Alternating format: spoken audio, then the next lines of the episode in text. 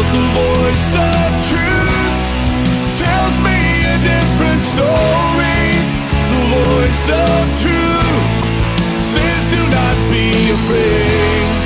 And the voice of truth says, This is for my glory. Out of all the voices calling out to me, I will choose to voice of truth radio. You're listening to Mike Azinger, State Senator, Pastor Brian Leversey on the Voice of Truth radio show. Welcome, folks. You're listening to the only show in America where you will experience the fusion of church and state. So, folks, we're going to be talking about culture, history, current events, having vigorous and robust discussions. Uh, by the way, Voice of Truth radio show, we're on every Thursday at 5 o'clock, Saturday at 3 o'clock. And uh, we broadcast, uh, we record weekly podcast at Voice of Truth with Mike Azinger. Email radio voice of truth at gmail.com. So thanks for tuning in, folks. We are excited to have you every week. And uh, Pastor, how you been? I'm doing great. Good, We, good. I think we need to build an ark or something. The way it's been raining lately, though. It has been, and uh, the the grass is really green. It And then it, then then the uh, And it's green on my side of the fence for once. You know, so the, there you go. the grass is always green on the other side, and now it's on, that's on one my of my side. favorite verses. Is the grass is always green. Second opinions two verse one. Are you having your house painted? Because you used I a am. painting illustration in, in your sermon Yes. Sunday, and uh, um I, I happened to drive by your house on the way here, and uh, I didn't throw the eggs. The eggs, or, or, or I don't TP. Uh, I've grown out of that, but uh, it's always fun. It's always fun getting your house painted. But it's looking As long as you're not the one painting As long as you get to hire somebody. That's right. so I used to be a painter. I've done a lot of painting. But um, anyway, so we got uh, we got a great show, folks, and we're getting some some good feedback out there from uh, folks who are listening in, and uh, that's exciting. We're glad to, we're glad to hear compliments. We'll take all that we can get because, hey, look, uh, we joke around a lot a lot on the show, but uh, we're serious about it. Absolutely. Well, there's a lot of serious things to talk about. And There are. I think it's a unique perspective that there's a radio program that will filter all of these important issues through Scripture. Yeah. A biblical perspective. Yep. Because what other perspective matters? None. Doesn't matter what I think or what you think or what anybody thinks. It matters what God says and what God thinks. And that's how we need to learn to think about everything. Mm. right. So we'll be good then. So I got a couple of, uh, uh, we're going to go a little lighthearted in the introductory segment. Um, so I'm going to throw a couple things at you, Pastor. Uh, then, by the way, we're going to talk about critical race theory again the next segment. This will be good, folks. I'm going to explain it. Um, uh, that in a way that will make clear, and I'm going to explain. Uh, we're going to take some stories that have been happening, so people will say, "Hey, this what's what's going on here?" And we're going to say we're going to show that this is critical race theory. This is why our our culture is breaking down, and we're going to make it. Uh, I, I got a great article by a guy by a guy named Christopher Rufo and it, it explains it in probably the best way I've seen it. So we'll we'll break that down in the second segment. Third segment, we're going to talk about uh, George, uh, the uh, uh, inauguration of George Washington, his uh, his first one, and uh, this is by a guy- named a gal named Tara Ross, and so on April 30th was the the anniversary, I don't know how many, but of his inauguration, which was a phenomenal event. Washington was a great man, and sadly, the only thing that our kids, our citizens in general, know about Washington, hey, he had wooden teeth. That's the only thing, and it's it's a I've seen thing. his wooden teeth. though. Actually, they weren't wooden. They were actually made of a different kind of uh, some kind of uh, ivory or something like that. But he had one tooth that uh, here I am ragging on people for doing that. Now I'm going to talk about it. he had one tooth that they left to put so he could put these quote unquote dentures in in. Uh, and so he had a way to anchor them in his in his mouth. Boy, I bet they were comfortable. Yeah, they were not. They had loose springs, and they were. But Washington uh, was was maybe the greatest American to this day, and he, he had a character that that every every boy in America should uh, should learn so he can understand how to be a man, uh, because we don't do that anymore because it's politically incorrect. And every girl, uh, obviously, too. I mean, he was the father of America. Uh, so we're going to talk a little bit about his in- inauguration, and maybe one day we'll do a, a whole hour on Washington because Americans uh, uh, should know about Washington, Yeah. and and they and we don't. All right, so here we go, Pastor. I, I uh, and then the last thing we're going to talk about the uh, we're going to do our regular etiquette Yes. uh, se- segment. It's more convicting than the Bible. It's, it's awful. Why do we do this to ourselves?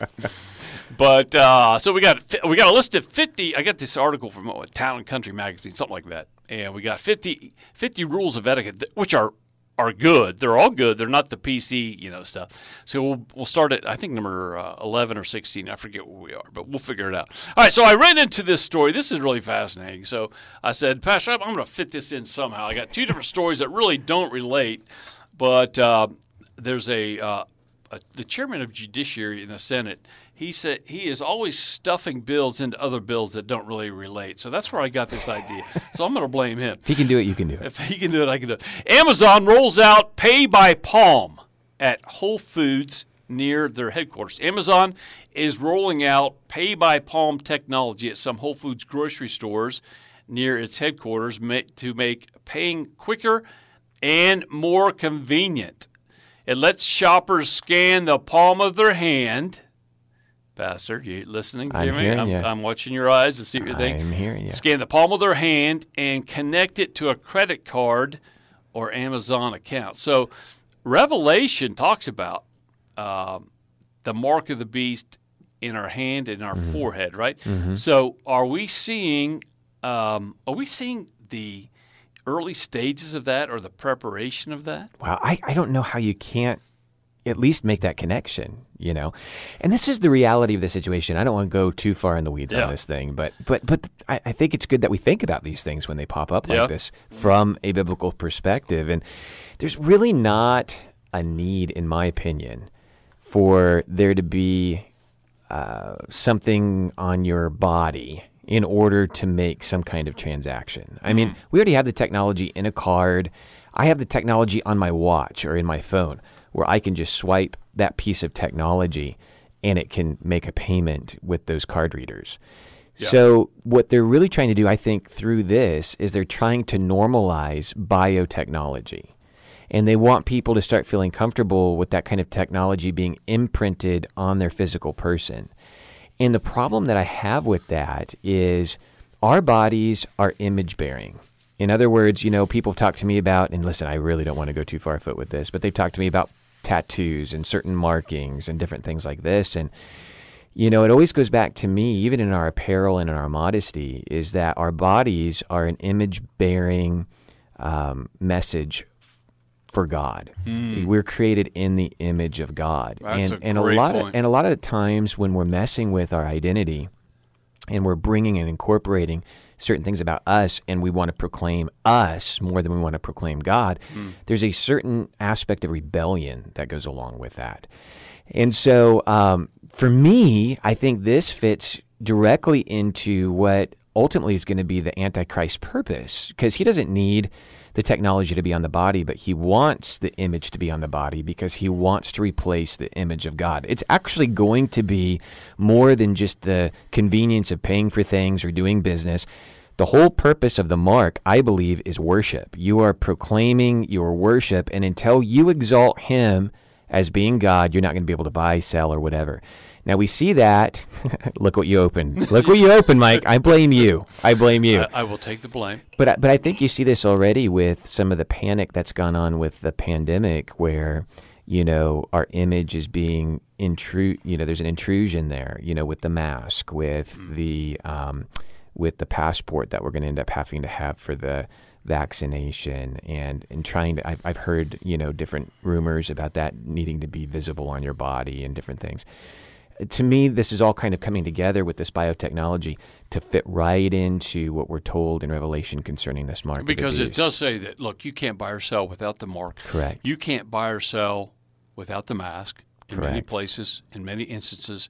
Uh, but uh, uh, but Revelation does say, and you- and you made you made the point um, that's that is pertinent. That uh, look, if whoever takes the mark of the beast, I'm not saying this is the mark of the Right. beast. No, this, no, no, This no. Whole Foods thing, No. or anything that's going on right now is the mark of the beast. No. But I am saying that in Revelation, God does say, when you take the mark of the beast, you've you've sealed your doom. You- Correct. You, are hell bound. So there's more to it than just buying and selling, So it is worship, right? Yes. It is a rejection of God and an a- embracing of the Antichrist and an embracing of Satan, Yeah. the Antichrist. All right, so let's segue into this uh, because these two really don't go together. but I'm going to make them fit. Remember the little when you're a kid, you try to get the square peg into the round hole. Oh, yeah. Okay, that's what I'm about to. do. All right, so Get your hammer out. you have 1.6 billion dollar uh, uh, community that they're about to build. This is um, more than a decade after the housing market crisis. You have uh, a subdivision full of abandoned mansions. These are like homes that are 2.1 million. Uh, no, no, they're not. That's a, that's a lie. So anyway, this is a this was supposed to be a 1.6 billion dollar resort community. If you see the pictures, I sent you. A, Yeah, they're very dystopian Oh, looking. They are. So they got these big, huge homes that look like um, they look like they've been sitting there for ten years, and that's the, what the case, right? Yep. So they've been sitting there and just falling apart. It was going to have one of the country's largest water parks, golf courses, hotel. Uh, conference centers, shopping, it's et cetera, but instead it turned into a ghost town when the 2008 housing crisis hit. So people went to prison and the whole deal on this. And you see this.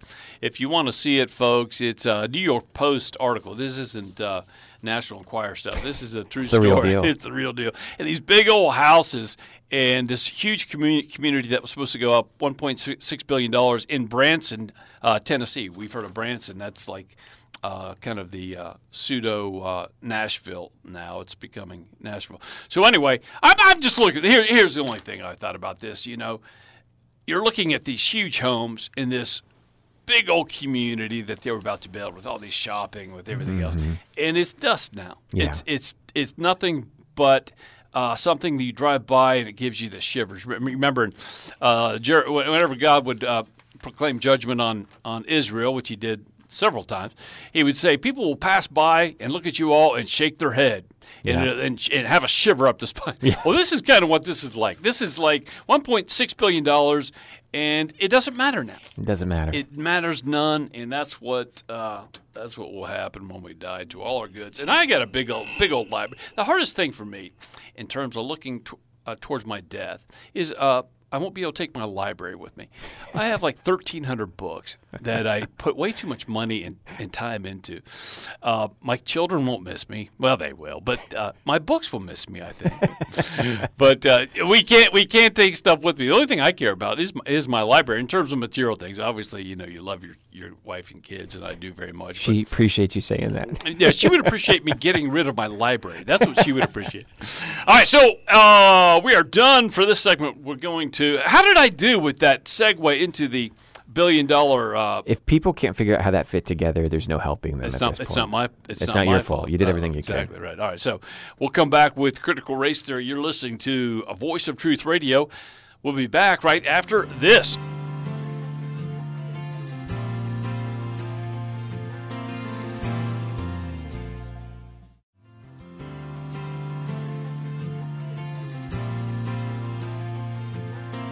Welcome back to the Voice of Truth Radio Show, and I'm your host, State Senator Mike Azinger, accompanied by my co-host, Pastor Brian Leversey. How you folks doing out there? Thanks so much for tuning in. We really appreciate it. We're going to do a second segment here on critical race theory. Now, don't turn off the radio.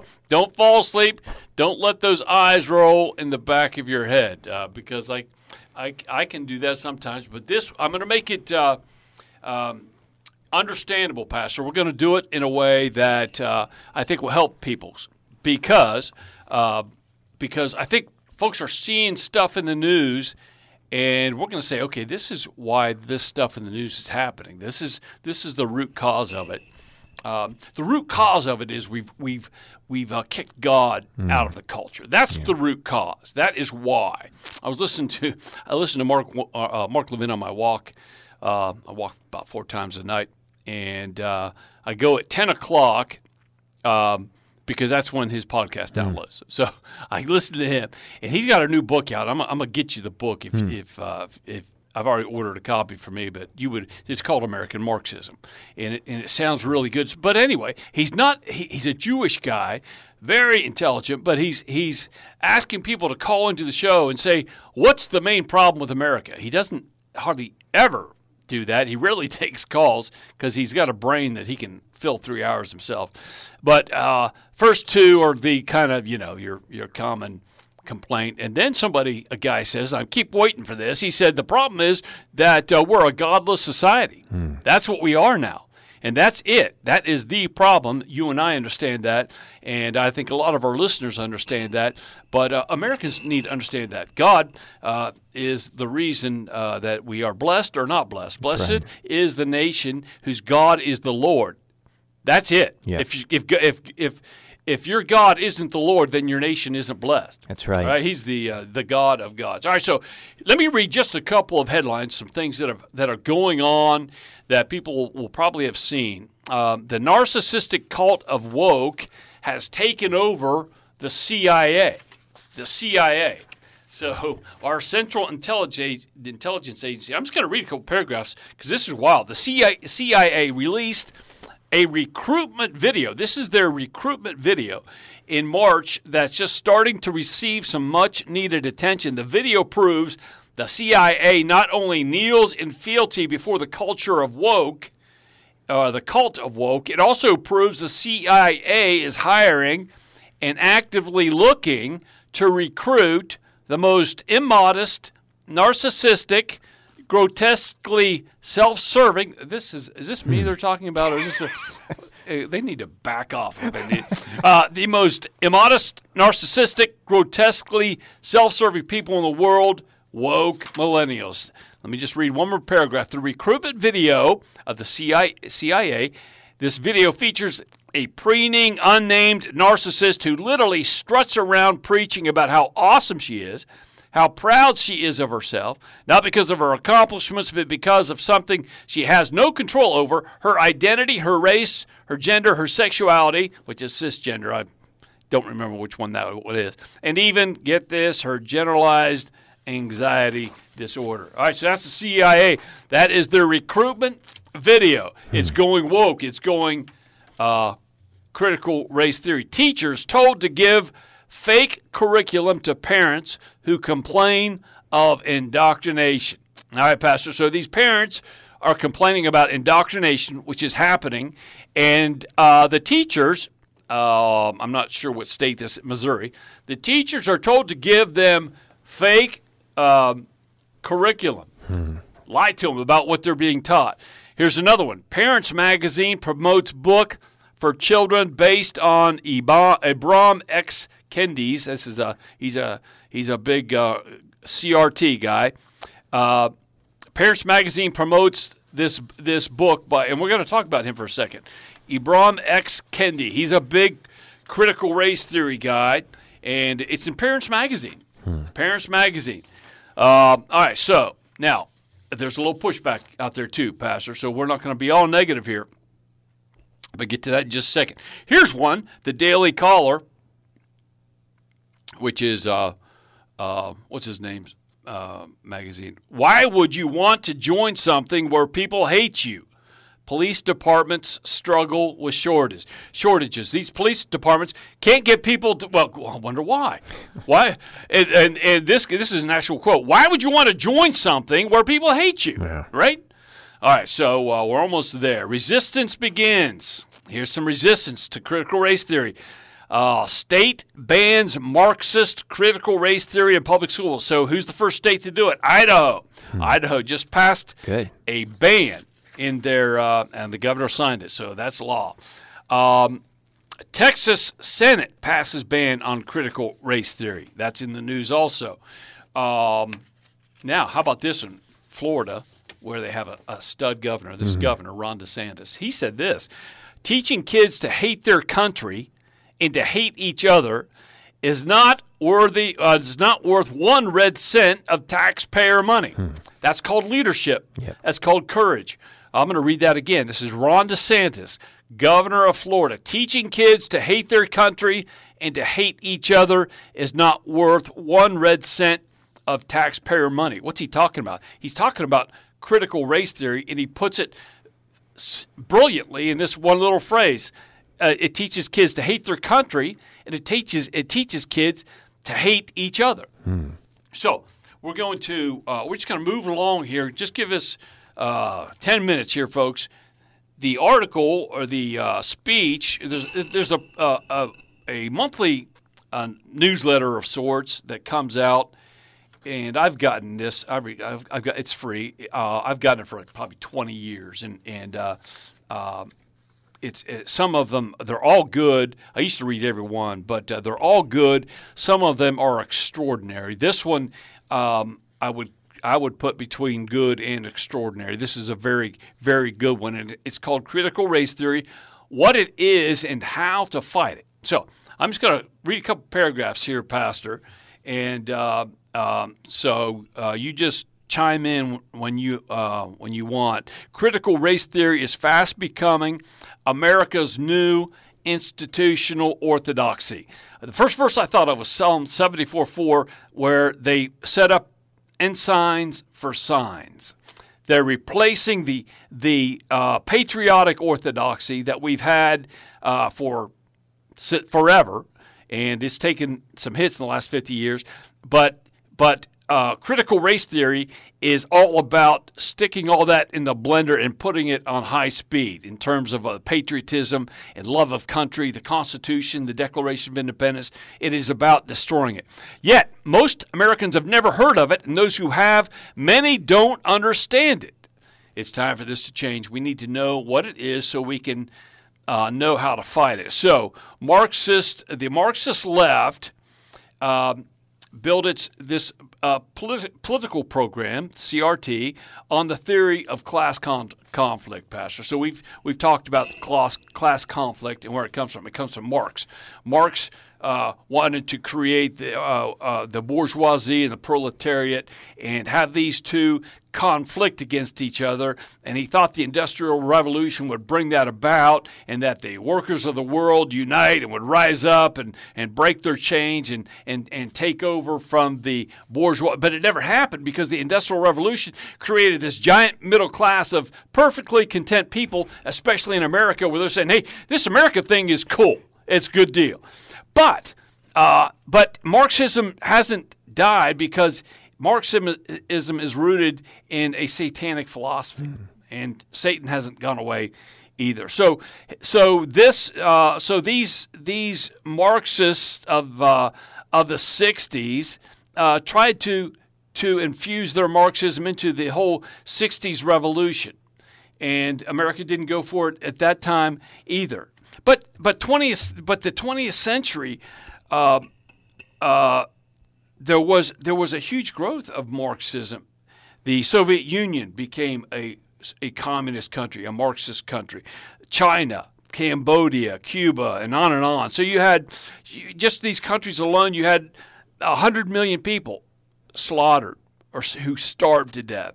Uh, I remember the stories of these these farmers. you know, the, the, the, Stalin would, would would create conflict with uh, amongst these family farmers, and uh, he would go in and he would he would he would just steal their farms, and they would just uh, wander around eating bark off of trees, just trying to find something to eat. That's Marxism.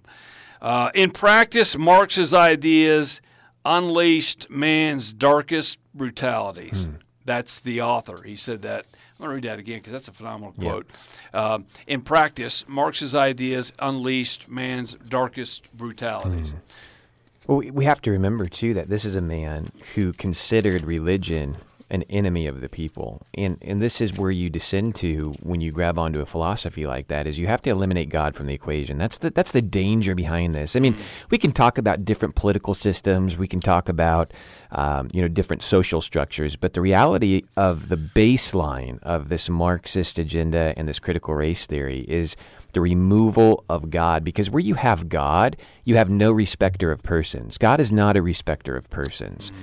And what happens with critical race theory and Marxism is you do you have this divis- this divisive philosophy that's meant to respect certain persons not because of their character, not because they were created by God, not because they have independent agency and free will that God has granted them, but because of what their skin color is, how they've evolved because evolution's a big part of this too. Evolution yeah. is the is the foundation of all, you know, what we would call racism today because it pits uh, you against others to try to have a survival of the fittest. And what's interesting about this is all the people that are proponents of this stuff like to claim that they're not racist.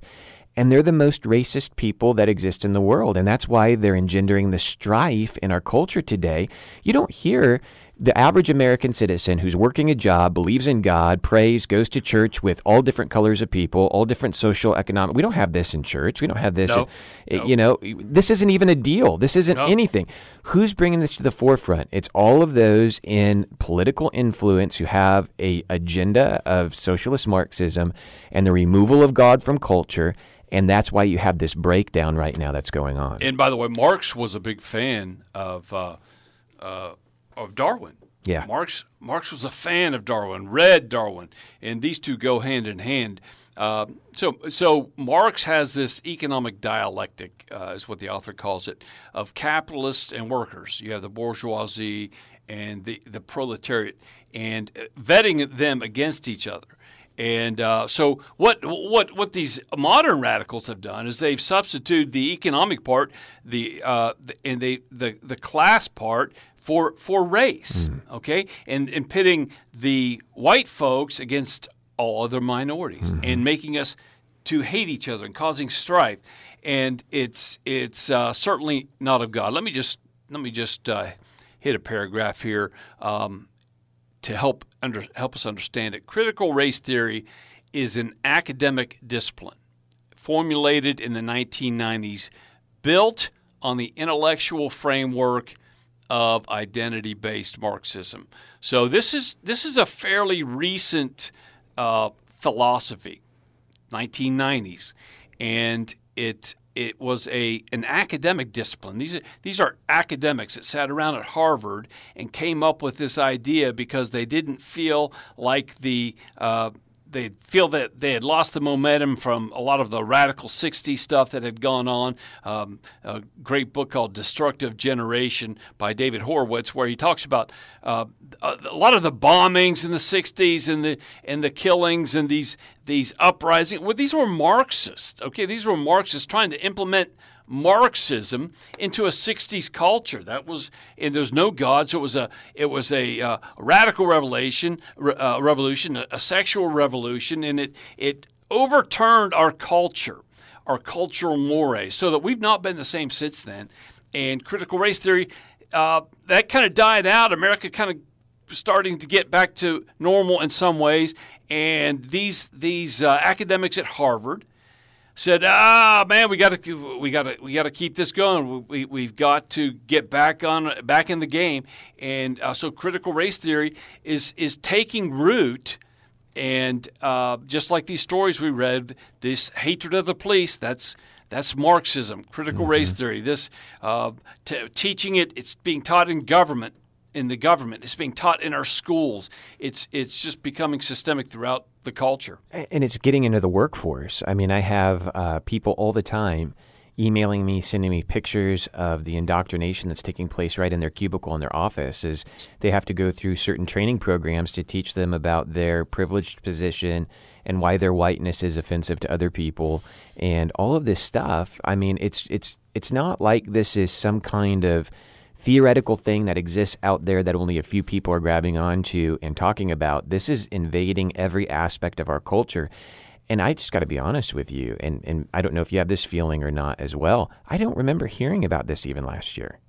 Mm. Like last year, there wasn't any talk of this. This is how fast this stuff is happening right now. Right. This I mean, it's just lightning speed. It is. It's it's it's going at uh, uh, growing exponentially. You may have heard about it because this the author of this article, uh, Christopher Rufo, R U F O, uh, he's the guy that you may have seen him on Fox News, and uh, he was talking about this. And Trump, to his great credit, said, uh, but did an executive order and said you can't teach this in government. The governments can't teach this. First thing, first day Biden gets in office, first day he overturns that executive order of Trump, and they're teaching it. Uh, Yeah. that's how quick that happened. I mean, under Trump, you weren't hearing about it. He put a stop to it. But now the floodgates are open and it's popping up everywhere. And you know, uh, uh, nature abhors a vacuum, Oh, and yeah. so you have a vacuum uh, where, look, you know, not to be hyper spiritual, but but we don't t- teach God anymore. We don't teach the Golden Rule anymore. We, uh, you know, we, we don't teach the Ten Commandments and so on. So so there's got to be some kind of system of of, of rules and so on that is being taught. So it's going to be something, and it's going to be either what God says or man says. So the FBI, here's an example. The FBI was holding workshops on intersectionality theory. That's just another name for it, another uh, segment of it. The Department of Han- Homeland Security was telling white employees they were committing micro inequities. All right, so the FBI, the Department of Hom- Homeland uh, uh, Homeland Security, and education. He has examples. This guy, uh, the author of this article, he said, "I'm just one investigative journalist, journalist, but I've developed a database of more than 1,000 of these stories. When I say that critical race theory is becoming the operating ideology of our public institutions, all of our public institutions, it's not an exaggeration from the universities to bureaucracies to K through 12 systems. Critical race theory has permeated the collective intelligence and decision making process of American government with no sign of slowing down. You know what's scary about that too is you were mentioning, you know, as we were leading into this conversation about how in the uh, academia they were trying to camouflage or hide the curriculum, and we saw that come to the forefront during this time where uh, schools weren't meeting in person. And uh, not not every teacher. I don't want to paint with a, a broad brush here. I know we've got really good teachers that are, are standing up for the right thing where they're at right now. But there was this big overflow of teachers that didn't want parents in the room while they were learning online. And uh, Yeah. behind closed doors, and some of these videos made it on YouTube. I watched several of them where the teachers were saying, if we, if the parents know what we're teaching the kids, then they're going to try to intervene on that to the damage of the children. This is the view of our education system today: is they have the right and even the obligation and even the moral calling in their mind to condition and educate our children. And now we know this is one of the vehicles that they're trying to program our kids with. This year, I produced another series of reports focused on critical race theory in education. Uh, just to confirm your point, Pastor, in in Cuper, Cupertino, California, an elementary school forced first graders to deconstruct their racial and sexual identities and rank themselves according to power to their power and privilege. And so he goes on: Springfield, Missouri, Philadelphia. Uh, here's one Philadelphia, an elementary school forced fifth graders to celebrate quote unquote black communism and simulate a black power rally to free 1960s radical Angela Davis from prison where she had once been held on, on murder charges. She's a murderer and she's out, by the way.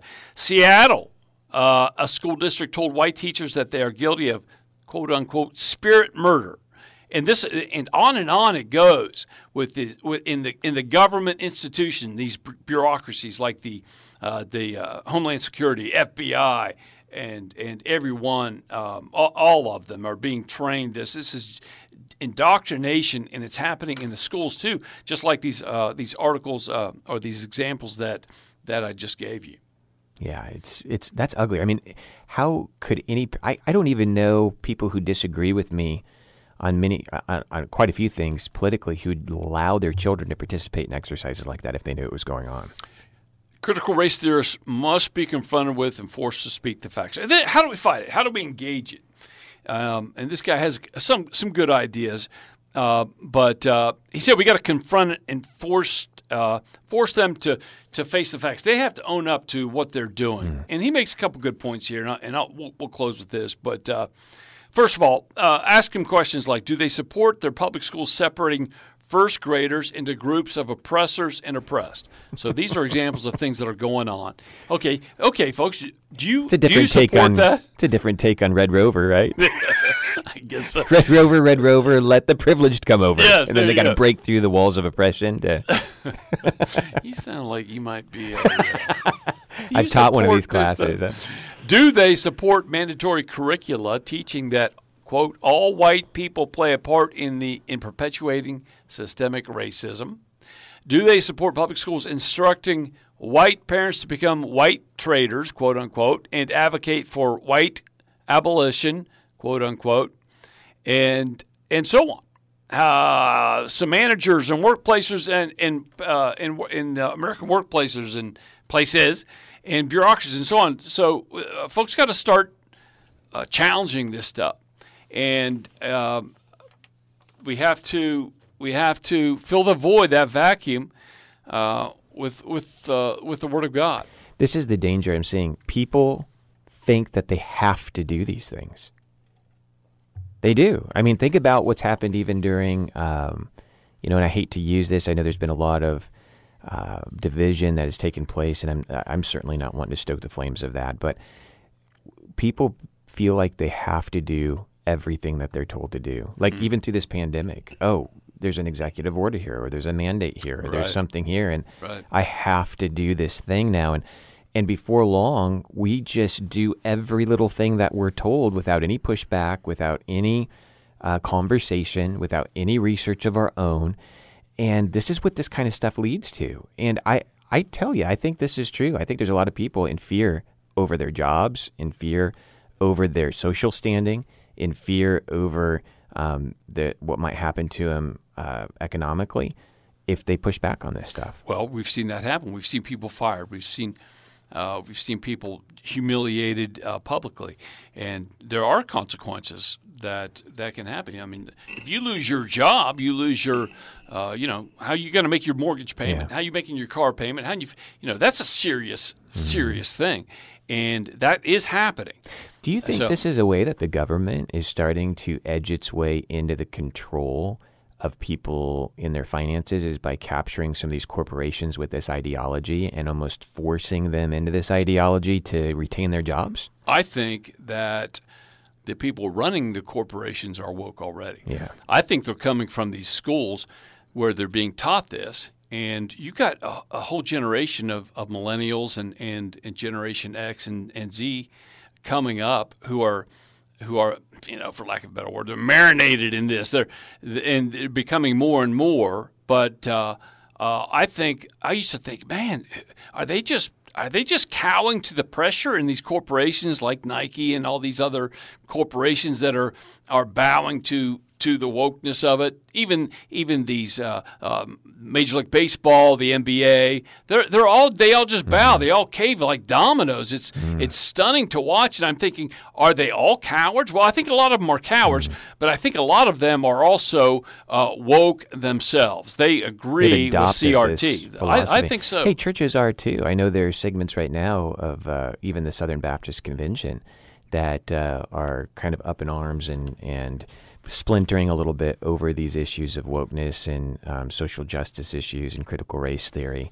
And uh, some very prominent pastors, even in the movement, have adopted a lot of this uh, philosophy and have marinated it into their theology and kind of muddied the waters of Scripture with it as well. I mean, this is getting really dangerous, even from a spiritual, theological, church type perspective. and and judgment has to begin at, at the house of God. You know, one thing I- one thing I learned, and we're gonna we're gonna cut out of here in just a second. But one thing I learned in I've been in politics a long time, even before I was in office, uh, just different campaigns, and I followed it since I was a teenager.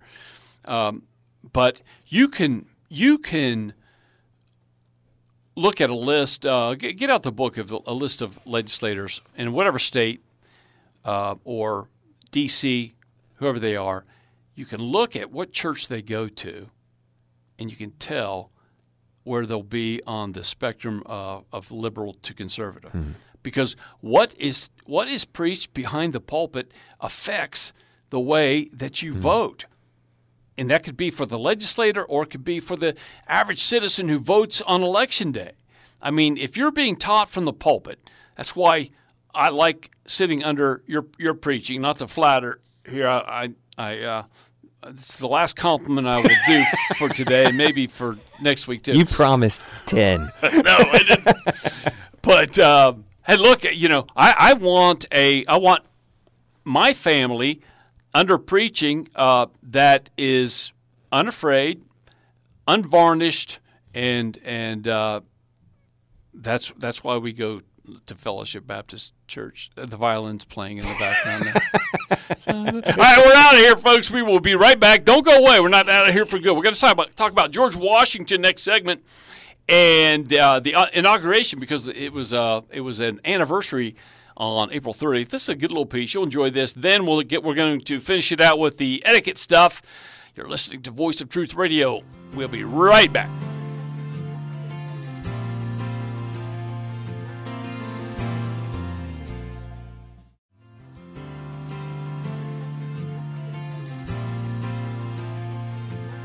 Welcome back to the Voice of Truth Radio Show. Your host, State Senator Mike Azinger, and my co host, Pastor Brian Leversey, pastor of Fellowship Baptist Church. And uh, so, last segment, we're talking about George Washington and his inauguration. So, his anniversary was on uh, the 30th. Uh, thank you, I dropped my paper. Uh, on the 30th of April, which was, what, last week. And uh, this gal named Tara Ross, she's on Facebook. She does these, these uh, political or history, American history stuff. She talked about the inauguration, and it's really a fascinating uh, pomp and circumstance. It was a very Hmm. heavy thing. It was very serious. Washington was a very serious man. He he didn't he wasn't the type to uh, joke around. There's, there's a story about. Uh, uh, Washington was they were at, at a house I forget what it was and there was other founding fathers there and a couple of the founding fathers uh, one of them said to the other uh, it may have been Hancock but I don't remember. But he said hey watch this. I'm gonna go over to Washington. I'm gonna pat him on the back and say hey how you doing because you didn't do that to Washington so the guy walks over he pats Washington on the back. Hey how you doing General? And, Gen- and General Washington stopped and stared right into his eyes and didn't say a word. and the guy said later, I would have rather have been whipped with chains than to have to go through that again. Washington was a very serious man, but he was also a very humble uh, man and had a, a, a very uh, uh, he had a, a warm heart in, in many ways. So so the inauguration was in New York City because there, there was no D.C. back then. Uh, D.C. hadn't been created yet, and uh, so people in New York they awoke with the salute of uh, 13 guns and church bells, and uh, some of the folks attended prayer services in the morning. Got to remember, this isn't modern day America. These folks back then had just come out of the Great Awakening, and the the uh, American Revolution had just been successful. And so they proceeded to Federal Hall about half past noon. So Washington, this this gal, you know, you, you have history written by a gal. They they write differently than men. So she said, okay, this is what he wore. men, we would think. I like the color of the uniform. Yes, exactly. so Washington was was very fastidious in his uniform. He he, uh, he always was dressed to the nines and, and very formal. Uh, but he, he wanted to wear something American, so he just had like a, a brown suit on. But I mean, it was it was very nice and very uh, very uh, not fancy, but but very appropriate for the for the the uh, occasion. So. Um, Washington traveled to Federal Hall past throngs of people into a, in a coach drawn by four horses. Once he arrived, John Adams, the vice president, said to Washington, Sir, the Senate and the House of Representatives are ready to attend you to the oath required by the Constitution. So the Constitution says exactly what you say. It will be administered by the Chancellor of the State of New York. And Washington said, I'm ready to proceed. So he follows Adams. They go uh, to a balcony overlooking Wall Street and Broad Street, and uh, just thousands and thousands of people there. And Washington's bowing to them and, and, uh, and uh, very courteous to them. So a Bible had been obtained for the occasion, and it was on the table nearby. So they had a they had a Bible. Washington takes the oath, and after he takes the ho- the oath, pastor, he adds, "So help me God." That's not in hmm. the constitutional. You you hear that now. Every president says, "So help me God," and Washington even.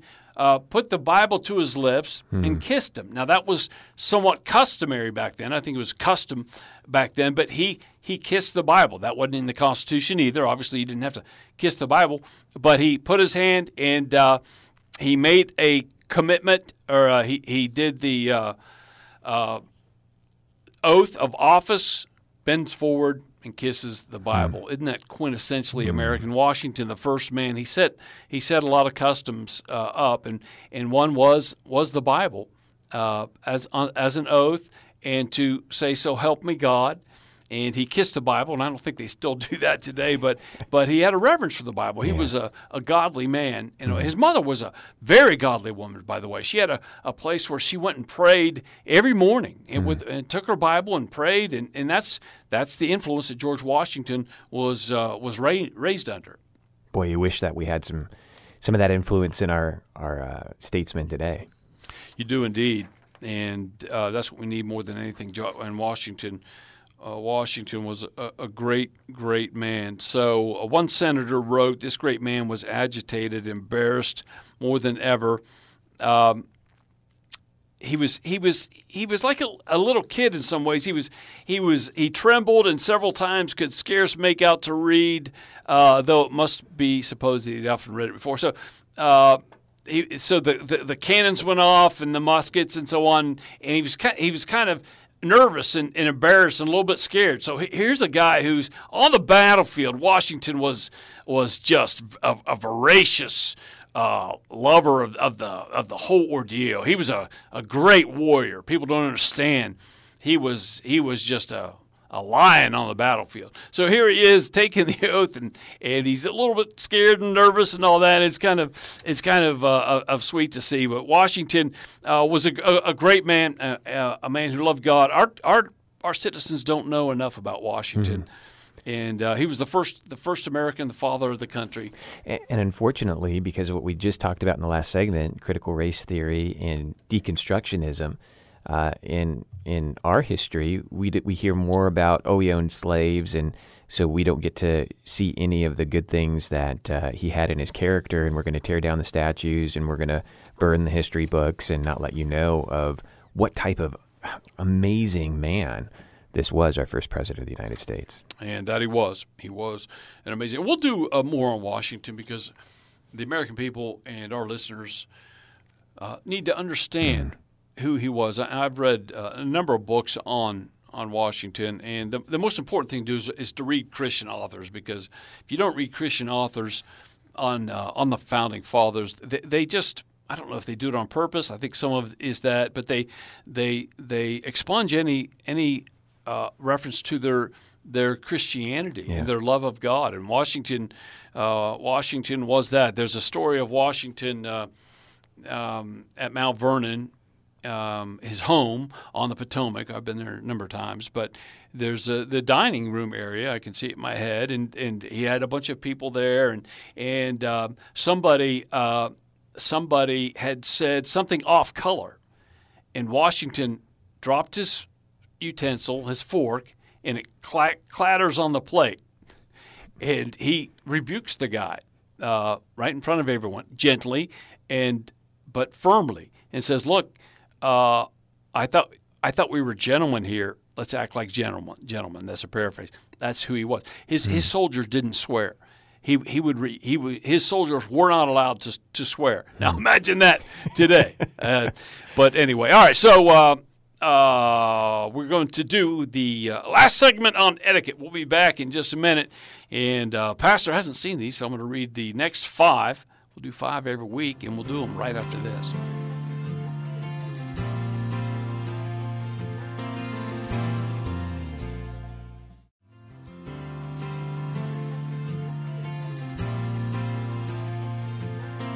Welcome back to Voice of Truth Radio Show. I'm your host, State Senator Mike Azinger, Brian Leversey, pastor of Fellowship Baptist Church in the room. Also, we're going to finish up, folks, with this uh, weekly etiquette discussion from townandcountrymag.com. So we did the we did the first five a couple weeks ago. The second five you and I did last week, and so we'll go to number eleven. Let me just give them a couple folks that haven't heard this yet, maybe. So number nine, I'll give them two from last week. Number nine was learn people's names. Number ten was handwrite thank you notes.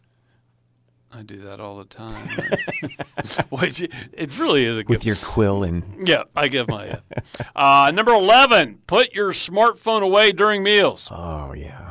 Hey, have you? I, I don't know if I said this last week. I was out back. This was a year ago or so. A family of five, all sitting next to each other in the uh, uh, waiting room, waiting to get in, because you always have to wait to get into Outback. All five of them looking straight at their phones, having a discussion. They're all talking. That's They're how good we've gotten. Around the table. I don't. No, this is in the waiting room. They're on a Oh, the bench, waiting so they're all okay. paired. They're all uh, lined up next, to, sitting next to each other, not looking at each other Oh, because they're all sitting next to each other, and they're all having a discussion about whatever's on their phones. But at least they were talking. Uh, so that's where I put your smartphone away during meals. Yeah, that's a go. Number twelve, uh, be on time. That is so important. Punctuality says a lot about It- how you value another person. I think. Yeah, that's true. And uh, I noticed last last week I was late to our uh, recording. This time I got in here at the exact moment. But I beat you. Yes, you did. Okay, but you also work here. Number thirteen: clean up after your pet. Oh, that is isn't that annoying though when you Oh, go out to get your mail or something Okay, and you're walking in your like yard and it's like, ugh. So after this happened two week two weeks ago, and I I didn't see the people bring their dog by, but I saw what was left? I saw what they left A Little deposit for you. So, guess ask me if I've been uh, looking out the window trying to catch them, because when I catch them, I will uh, be reading uh, the Bible to them. Uh, certain verses. Clean up after your pet. That's a good one. Number fourteen. Always RSVP. I am the worst in the world. I think it's hard to do. RSVP. You know, you get sent the invite or whatever, and you're like, "Oh, I'll get back with them," and life hits you, and it's just hard to remember. Yeah. Well, we and, and when you're when you're in politics, man, you get Oh, invited oh, to I bet. everything. I mean, things that people invite you to things they know you're not going to come to. You know, it's over in the Eastern Panhandle or dur- down in Charleston when session's not on. So, uh, so I've gotten in the habit of not RSVPing because I assume they know that we're not coming. Right. So it's not a good habit because sometimes you need to RSVP because, like to a wedding or something, they need to know Yeah. how many. Number fifteen: ask before posting. So a lot See, of a lot of people that's going to go over media a lot of people's heads. You know, it's like, what in the world? Ask before you post. But yeah, that's a big deal. You know, Yeah, it's so- like if uh, if you've got uh, a baby on the way and you share that with a, a relative, but you haven't shared it with the other relatives, and they just go post it on Facebook before you get a chance to tell them, that can cause a lot of trouble. and, and uh, there's there's a whole lot of media, uh, social media etiquette that that folks Mm-hmm. should learn. There's one thing I, I've learned the hard way, and I've not always been good about this, but I'll get into battles on Facebook just because Mm-hmm. of you know being in uh, a, political figure. But uh, uh, and, and texts have this this same uh, characteristic about them too. You don't you don't know the tone Right. that you're sending. I mean, you know the tone you're sending, but the people that receive it don't know the tone. Um, and the, Mm-hmm. You infer the a lot. Yeah, The- and so you can receive a text and think, what are they saying? You Mm-hmm. know. So I think clarity is very important in a text, and forgiveness is too. If you, you know, it's easy to get offended by a text or something on social media when the intent wasn't to offend you. Right. It was just simply to uh, to say something or make a statement. But uh, anyway, so let's go over them and then we're out of here. Uh, number 11, put your smartphone away during meals. Hear that, folks? Put those smartphones away. Give me a break. Everyone, everyone's got and I'm, I'm, I'm uh, guilty of that myself. Number 12, be on time. Number 13, clean up after your pet. Number 14, always RSVP. Number 15, ask before posting. So these are, every culture needs uh, uh, common courtesies that everybody understands. And I'm, I'm reading a book, Pastor, on, uh, on the common law. The common law is, is, is basically the law that comes down from the, from the courts. The common law has a history of going back into the like the 11th, 12th, 13th centuries, and uh, in England, Okay, so a lot of the common law just comes from just common courtesies that are that are set up as as guardrails and fences in, in a in a culture. You know, say, say please, say thank you. Uh, uh, don't steal your neighbor's stuff. And please and thank you aren't law, but but obviously you know don't steal your neighbor's stuff. Don't don't move the uh, uh, landmark. Right, you know this is your land. Don't move it over into their land. Don't don't take their stuff. And it's uh, uh, the the the common law is, is rooted in in Scripture too. Natural law, these laws that that uh, God has put in our heart and in nature that we don't even really necessarily need the law of God to understand. I mean, you can go you can go anywhere in the world, and the the, the golden rule will be a, will we work. have a we have a conscience, and that's what points Right. us to the fact that Yes. we were created because our conscience always directs us back to our Creator. Indeed, it does. All right, so we'll do we'll do more of those next week. Those are uh, those are always fun to do. We got fifty of them, so I'm sorry, folks. Uh, we're going to be doing these for a while. We might. We Hey, that just means we need to learn. Man- manners are important, though. Manners Even the Bible important. Speaks about our manner of living. Yeah, yeah, and manners are all about uh, Others. others and self denial. Yeah, it's not about you. It's like uh, I saw the other day. Somebody said uh, uh, the Bible's not about you. Yeah. Right, wh- who's the Bible about? The Bible's about the Lord, right? right. And we get to go along. We get to come along if we believe in the Lord Jesus Christ, thou shall be saved. All right, we're done for the day. You're listening to the Voice of Truth radio show. State Senator Mike Azinger, Pastor Brian Leversey. We'll be back next week, Lord willing. Thanks for tuning in, folks. Have a great week.